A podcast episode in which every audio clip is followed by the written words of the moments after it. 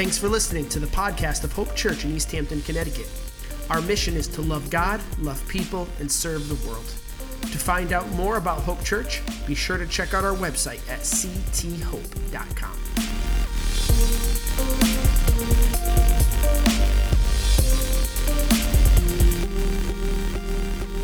Well, it's good to be back with you guys. I was on vacation uh, this week, had a great time in New Hampshire.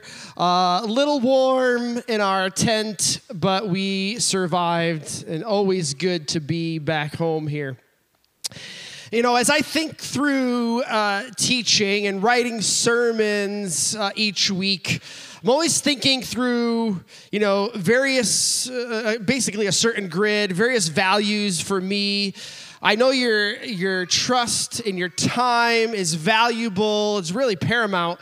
Um, I know that Christianity uh, can be looked at negatively. I know sometimes preachers and teachers uh, can be looked at with mistrust and, and things like that. And so the weight of it all, honestly, is really, it's very real every time you step on this stage. Um, and so I take that seriously. And so every time I step up here, literally, I'm aware of this. I'm hyper aware of it, actually, as I should be.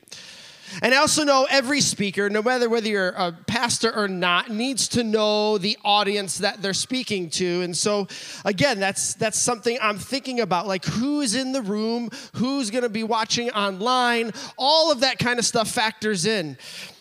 Because if you don't, you're, you're likely not to engage. You're likely kind of to miss uh, the mark there. Uh, so I'm always thinking about that as well. I know that there are people in this room who have been going to church their whole life. People who have been following Jesus for a really long time. You know the Bible really well. At the same time, I know there are people that are listening to me right now who really aren't sure. They're skeptical. They have not made a decision to trust or follow Jesus. They're still the kind of the jury's out on, on that. And I totally get that. I understand it. And honestly, walking into a church may be one of the scariest things you can do. At least I would feel that way if I walked into a church. So, again, I'm very aware of that. There are some here who are Christians, there are some here who are anti Christian. And so, when I'm thinking through this grid of the audience and being relevant in our culture and our needs and grace and even your pain tolerance, quite frankly.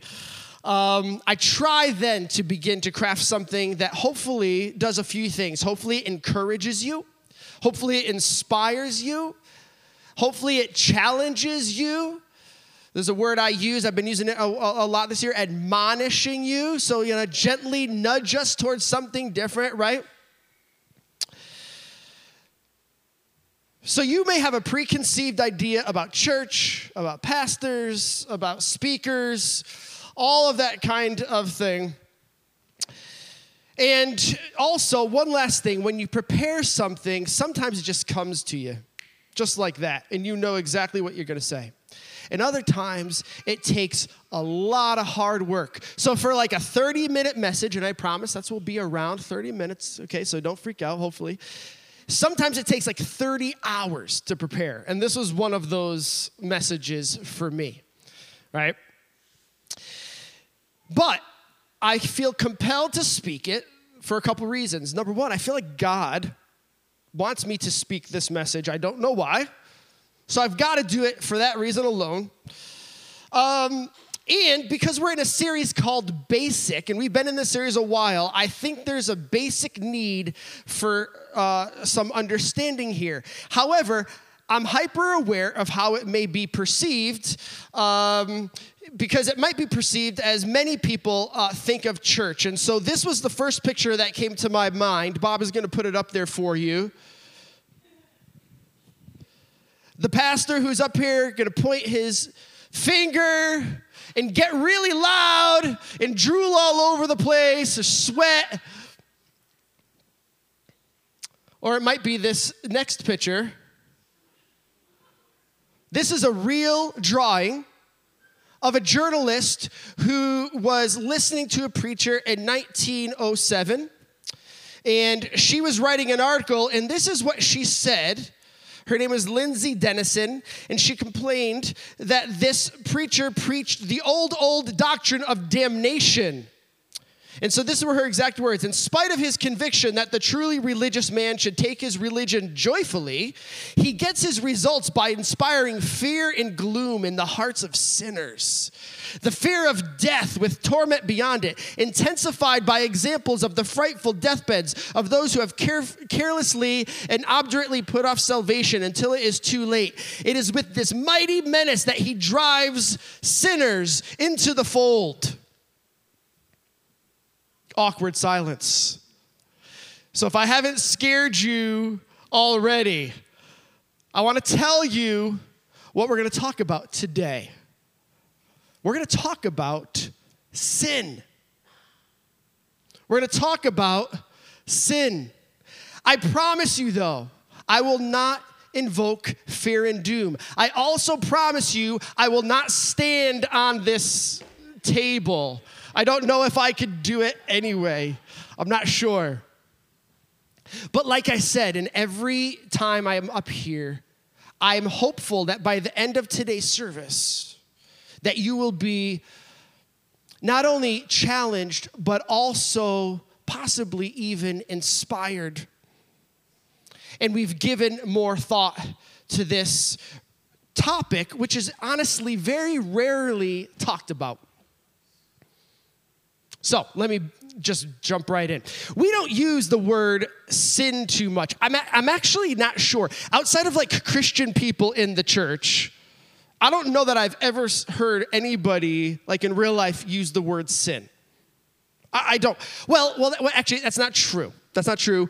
I think when we think of sin, we think of this. Um, we've got fabulous Las Vegas, also known as Sin City. Now, I got that name a while back, maybe for good reason. It is also kind of fun. But we use it in that sense. There's some shady stuff that goes on there. Uh, there's another way uh, we use um, uh, the word sin.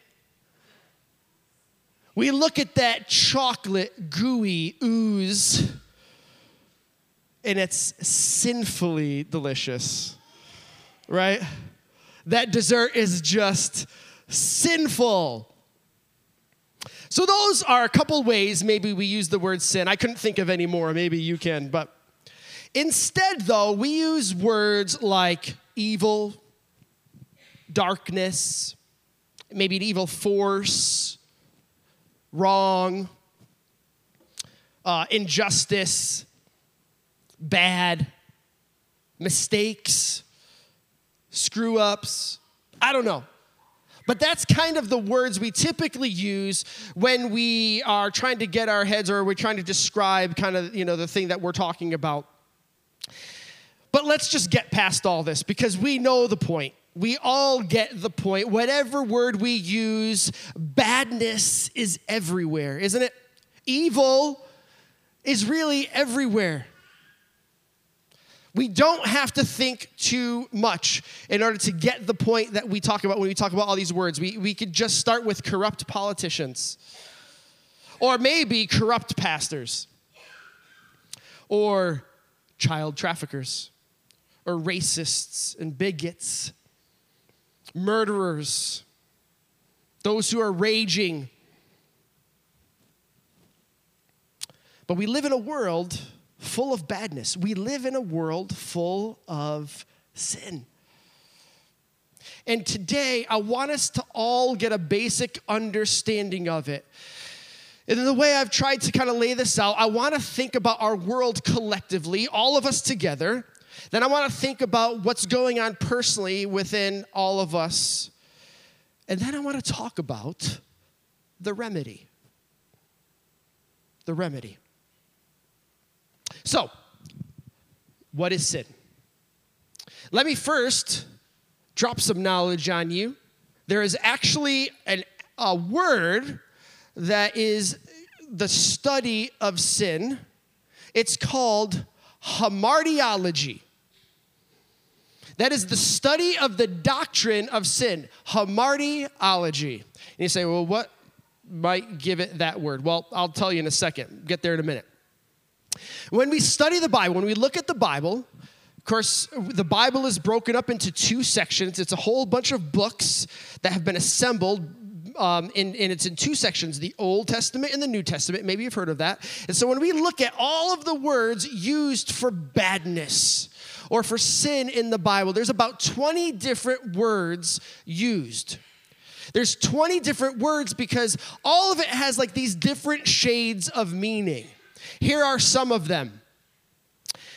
To miss, to ruin, to rebel, to defy, to cast guilt, to go astray, wickedness, bad, disease, moral evil, without God, to cast guilt, to be lawless, to worship ignorantly, to deceive, to fall away, and to pretend and there are probably more there. But as you can see, all of those different phrases kind of capture these kind of different angles about what sin is or what that might mean in the Bible. So you can see how broadly we might be looking at something, right?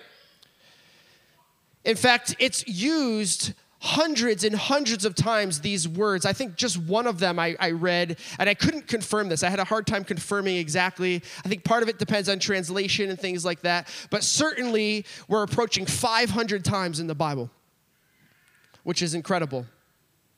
I want to look at three different words just for to get a, kind of get a concept for us to kind of get a working knowledge of what we might be talking about today as we go through this and what maybe the implications are for all of us all right? So i'm just gonna just gonna talk about three of the 20 different words for sin in the bible just to kind of get an understanding all right?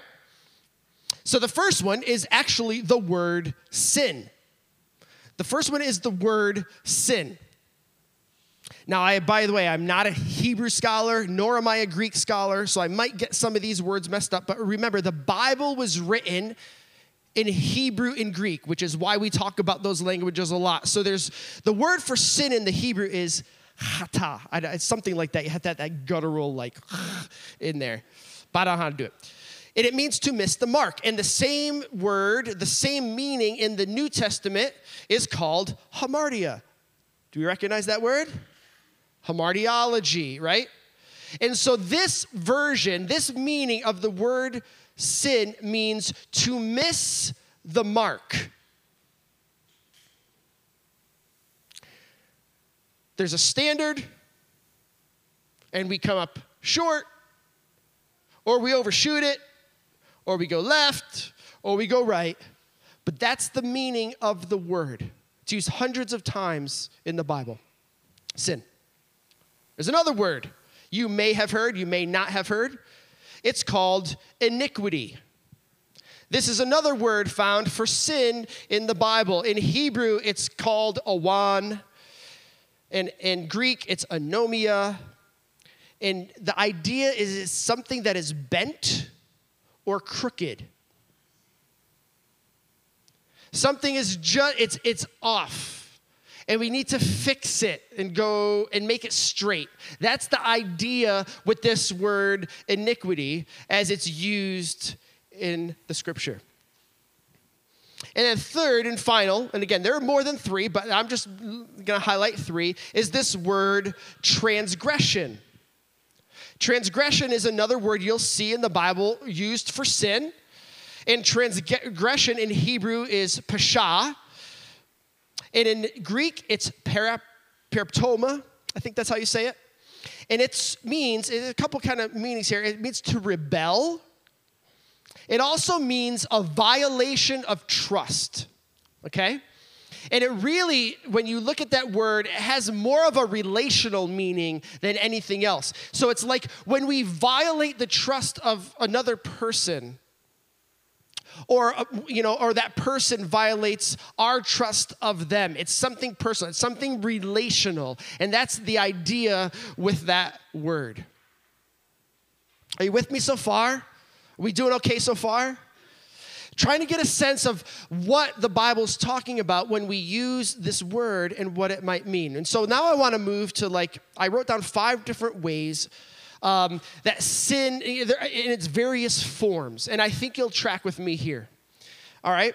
So when we talk about sin, I'm going to put them on the screen for you. Sin, first of all, can be this, this, um, this thing that we do, this positive, this, this forward thing that we actually do, something we commit. We call this the sin of commission, right? We actually do something to commit a sin. Something we actively do. And, and, and note this, this is important. We could do it on purpose or not. We could do it on purpose, or we might not even realize, but we're doing something. And we would call this, and theologians would call this the sin of commission. We're committing an act that's missing the mark, that's crooked. But there's also the sin of omission, right? It's kind of the opposite. The sin of omission is when we don't do something that we should do right? And again, it carries this meaning we can either do that intentionally or not. We avoid doing something intentionally, or we don't do it and we're totally unaware, but we should be doing that. That would be the sin of omission. It's kind of like that verse in James that says, Those who know to do good and don't do it, right? You guys remember that verse? That's sin. Let's keep going. Uh, sin can be an offense against God. He has set down some kind of moral law, maybe in this reverence to God, understanding who He is, and we could literally sin against God. But we can also sin against others. That's where some of that transgression uh, comes in, right? That relational thing, that relational offense against someone else, or someone can do that to us. We can sin against others. In other words, there's consequences relationally in that kind of a behavior. And finally, we could even sin against ourselves. Do you realize that? We could sin against ourselves. And I think of things like we know we're not supposed to eat three pounds of the sinfully delicious chocolate cake, right? And yet we get into we get into that. Or we know we might not do this because it would be harmful to our bodies or to our spirit in some way. We're sinning against ourselves when we give in to that. And so, here, my only point with this is sin looks very differently it comes in a variety of forms. Things that we might not even realize that we do can be classified as sin. But whatever the form, whatever the transgression, whatever the error, whatever the screw up, whatever the mistake, guess what? What it means is that we violated a standard. We've missed the mark. We've come up short. And so when I think about our world, and when I think about collectively what our world is, you know, here, here's the thing.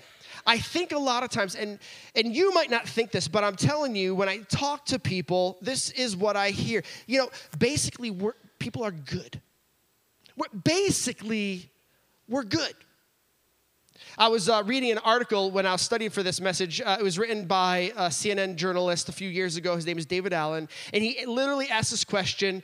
He, you know, he was asking the question: Are people generally good or evil? And he wrote, and I quote: "People generally start from a place of moral purity." But let me be clear. I don't think this is what the Bible teaches at all. And we're going to get into that a little bit. This is not what Jesus talked about when he talked about sin. We are not basically good. In fact, the Bible says we are all born sinners. Some would call this inherited sin, right? Or some would call it original sin, maybe. And then again, there's debate about how you use those terms, whatever. Not here for now. We're not a bunch of theologians, don't need to know that. But yes, there's something inherited about our condition of sin. In other words, what I'm trying to say is our very nature, when we're born, is corrupt. But look at my cute little baby. How can it be messed up? It is.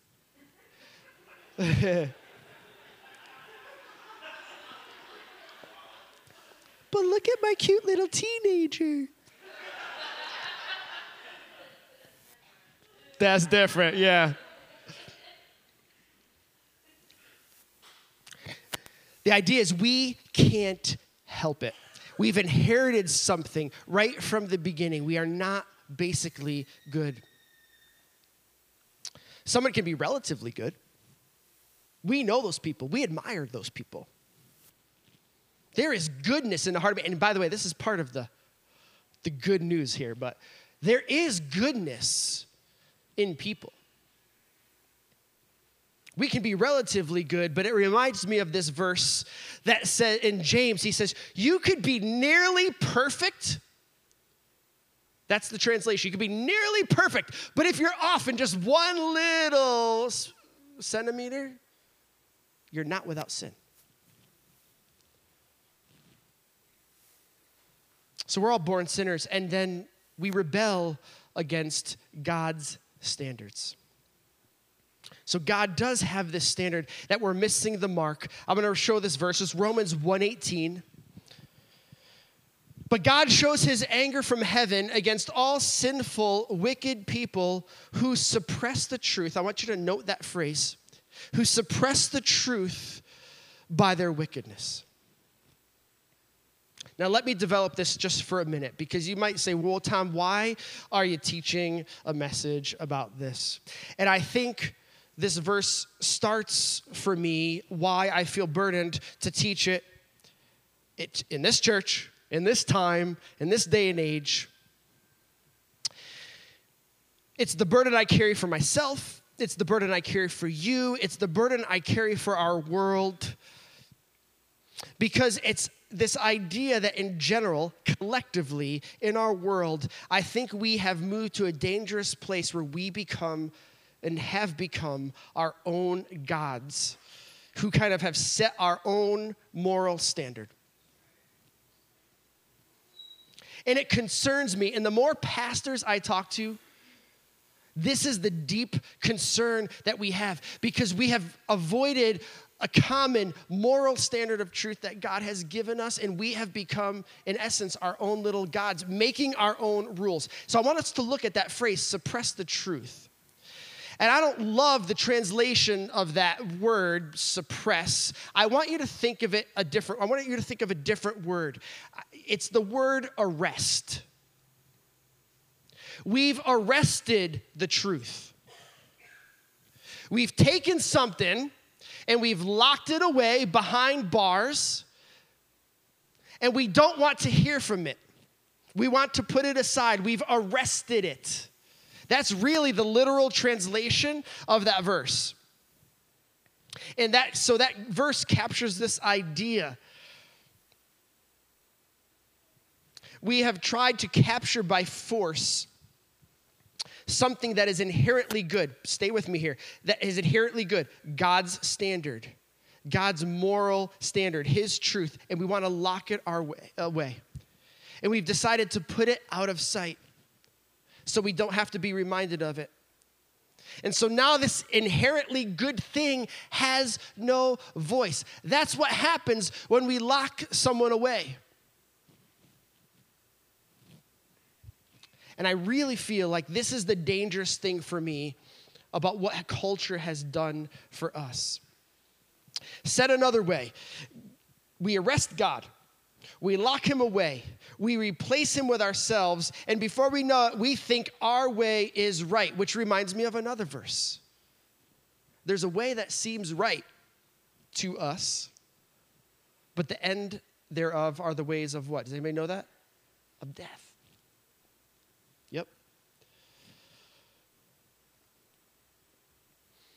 One Bible scholar defined sin like this sin is living without reference to God.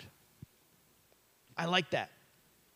I was uh, on a walk the other day on vacation, and um, you know, I, have been there several times, and we were walking around a lake. I went with my daughter. It was about six miles of a walk, and there's just one part that I'm not exactly sure which street it was to get around the proper way. And so I took out my map, uh, my my phone, with has the map on it, right? And so I pull up Google Maps or whatever it was, and it was I could tell it wasn't oriented correctly right? And so there's that little button. It kind of looks like an arrow. It's a blue arrow on my phone, and you hit it, and the map kind of spins around so that you orient yourself in the right direction, right? It also reminds me of that Friends episode, for those of you who love Friends like I do, where Joey's in London and he's kind of looking around in the map and he can't figure out where he goes. So he lays the map out on the ground and he steps on it just so he could get his bearings. He was giving himself a reference point. But I'm afraid that when we lock God away and arrest the truth, we have lost our reference point. Jesus talks about this too. This is what this is different ways that he described it. He called it irreverence for God. He called it hypocrisy. He called it anxiety. Interesting one. Basically a lack of faith and trust in his provision. He called it irresponsible stewardship.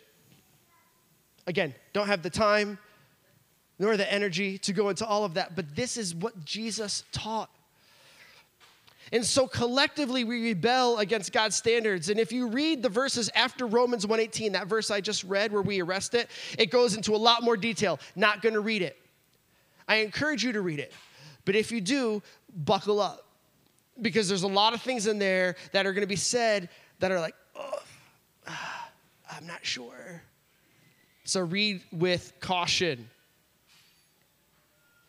I want to move to what's personally going on in our hearts. I'm going to stay in Romans, Romans chapter 2, verse 1. Before I say this, the sentiment is yeah, there's a lot of bad people in the world. But I'm pretty good, comparatively speaking. Romans 2 1 says, You may think you can condemn, condemn those people, but you are just as bad. See, we sin against God, we sin against people. We exhibit crooked behavior. It's distorted. It's just, it's off, right? We don't even realize it. it's not straight. He goes on to say, Romans 2, I'm not sure I put this up here, because because you're stubborn and refuse to turn from your sin, you're storing up terrible punishment for yourself.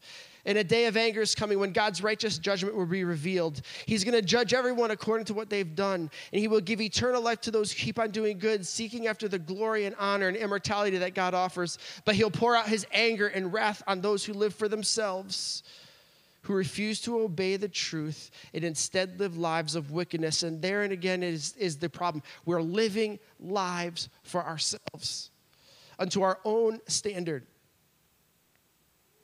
And you say, Tom, I'm depressed. I think we should be. We are doomed.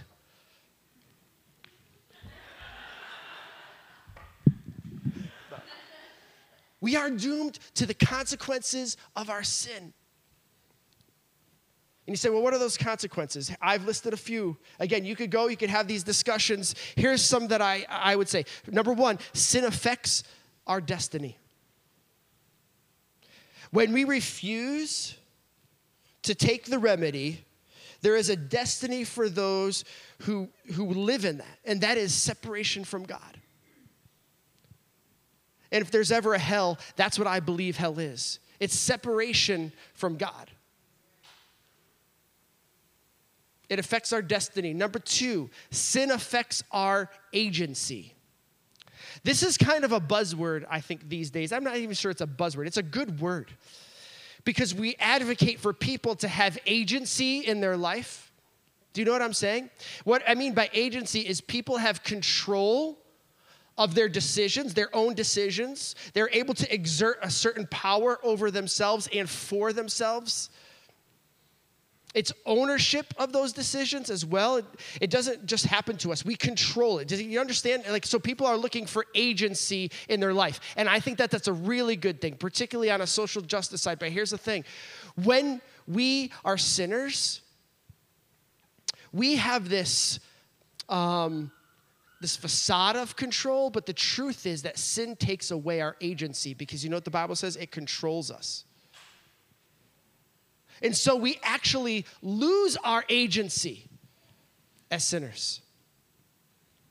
Number three, sin affects our personal well being.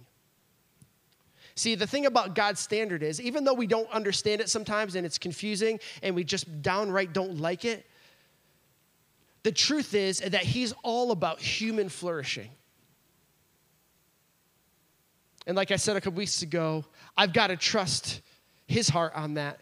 And so when we sin, it affects our own personal well being. And finally, and you all know this because you've all been affected by it sin, your sin, affects other people. It is not cloistered just to you in your own personal heart. Again, we're talking personally now, not just in the world. You, when you sin, when you miss that mark, when you kind of distort and you kind of look for your own way, you actually hurt other people in the process. It's not just about you. We are doomed. We're helpless. We can't get out of it on our own. And this is terrible, terrible news for humanity.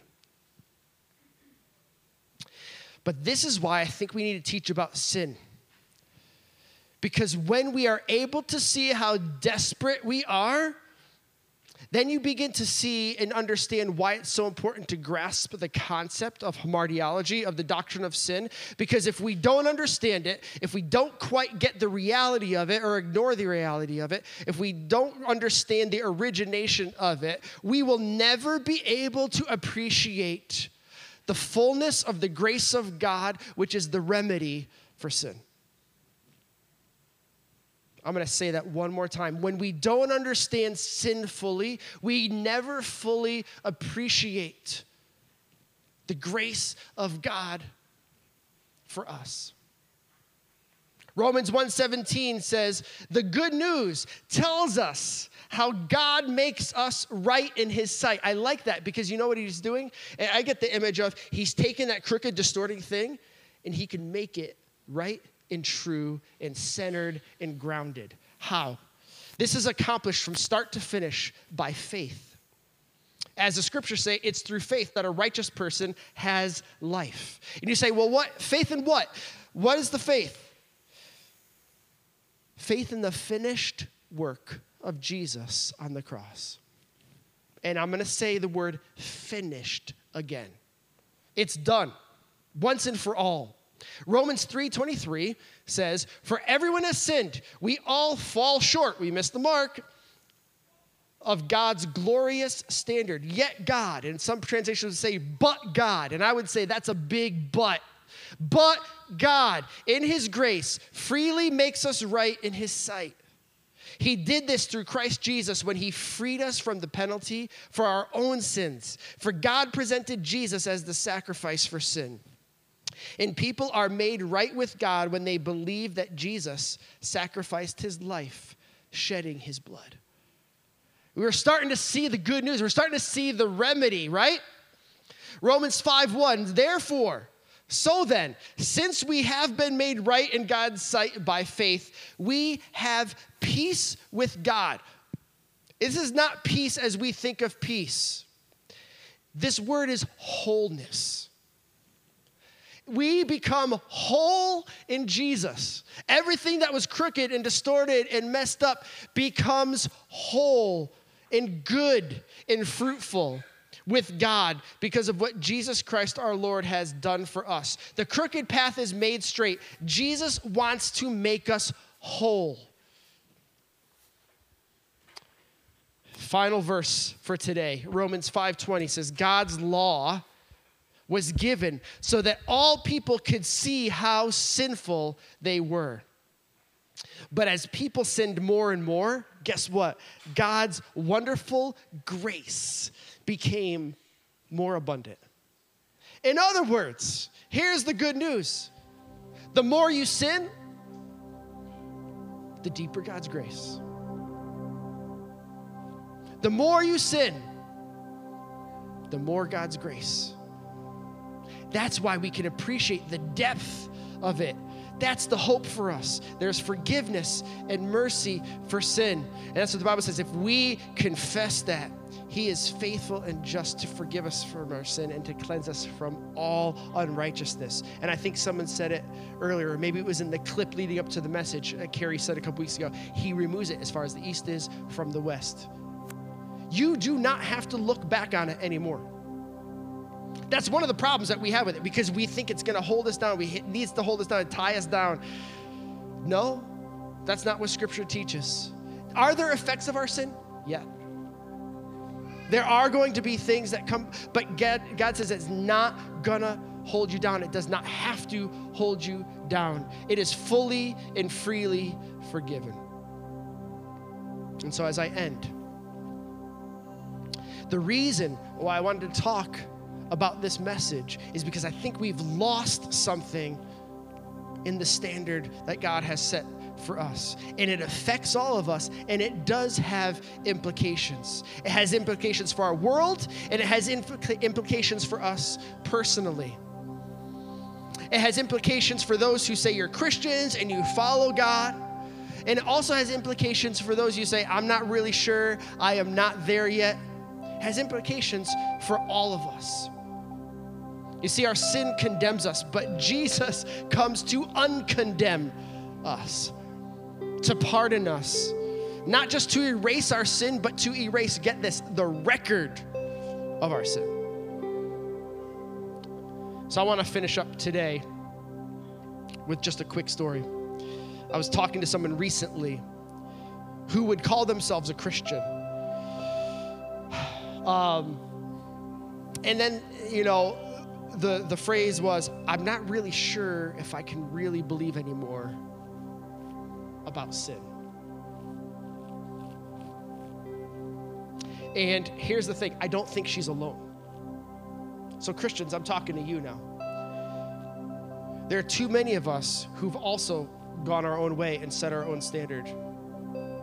And we need to check our, our hearts because we can't just make something what it's not. And that's the perspective that's concerning to me in our church today, in our world today. And on top of that, it breaks my heart because without realizing the depth of our sin, we can never truly appreciate the fullness of the grace of God. So we need to be careful.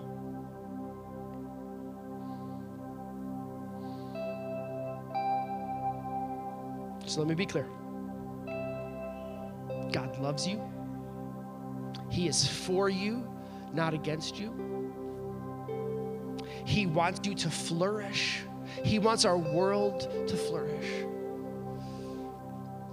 And yet we have to understand that we can't just arrest him, put him away, and make our own standard.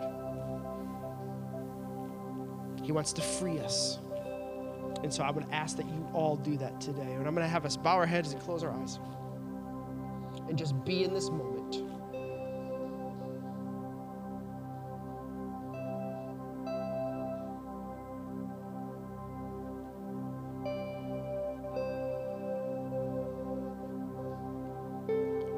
I want you to say to God whatever you need to say to God and just listen what He's going to say to you whether that's today or in this moment or through this week, or as you think about it, as you wrestle, as you question.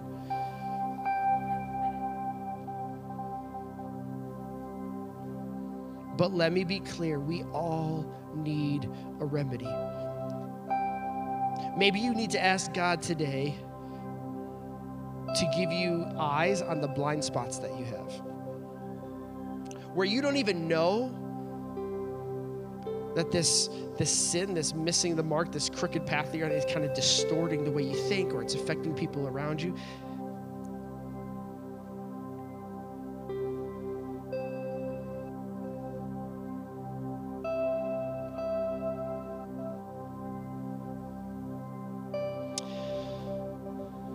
And finally, I would say this. In this moment, I would be remiss not to put a call out to those of you who want to say to God, God, I believe what you did. I believe in the finished work on the cross.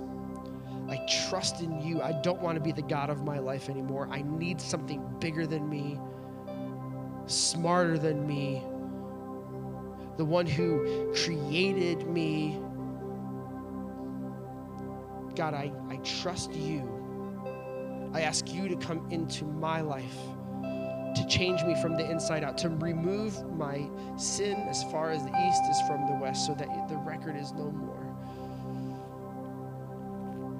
I really believe that's the biggest decision you'll ever make in your life, and it's the best decision you'll ever make in your life.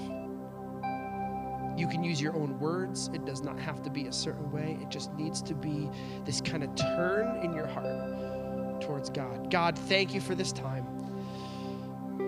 I thank you for this church. I thank you for these people. I love them. We want to love others well in our community around us. But God, I could speak for myself that for me, the change in my heart came with knowing you. And so I pray that we would make that a priority in our lives. Put people in our lives that can help encourage us and motivate us, to teach us. And God, may we be a church that is full of grace, full of grace, that never stops talking about your love for all people. In Jesus' name, amen.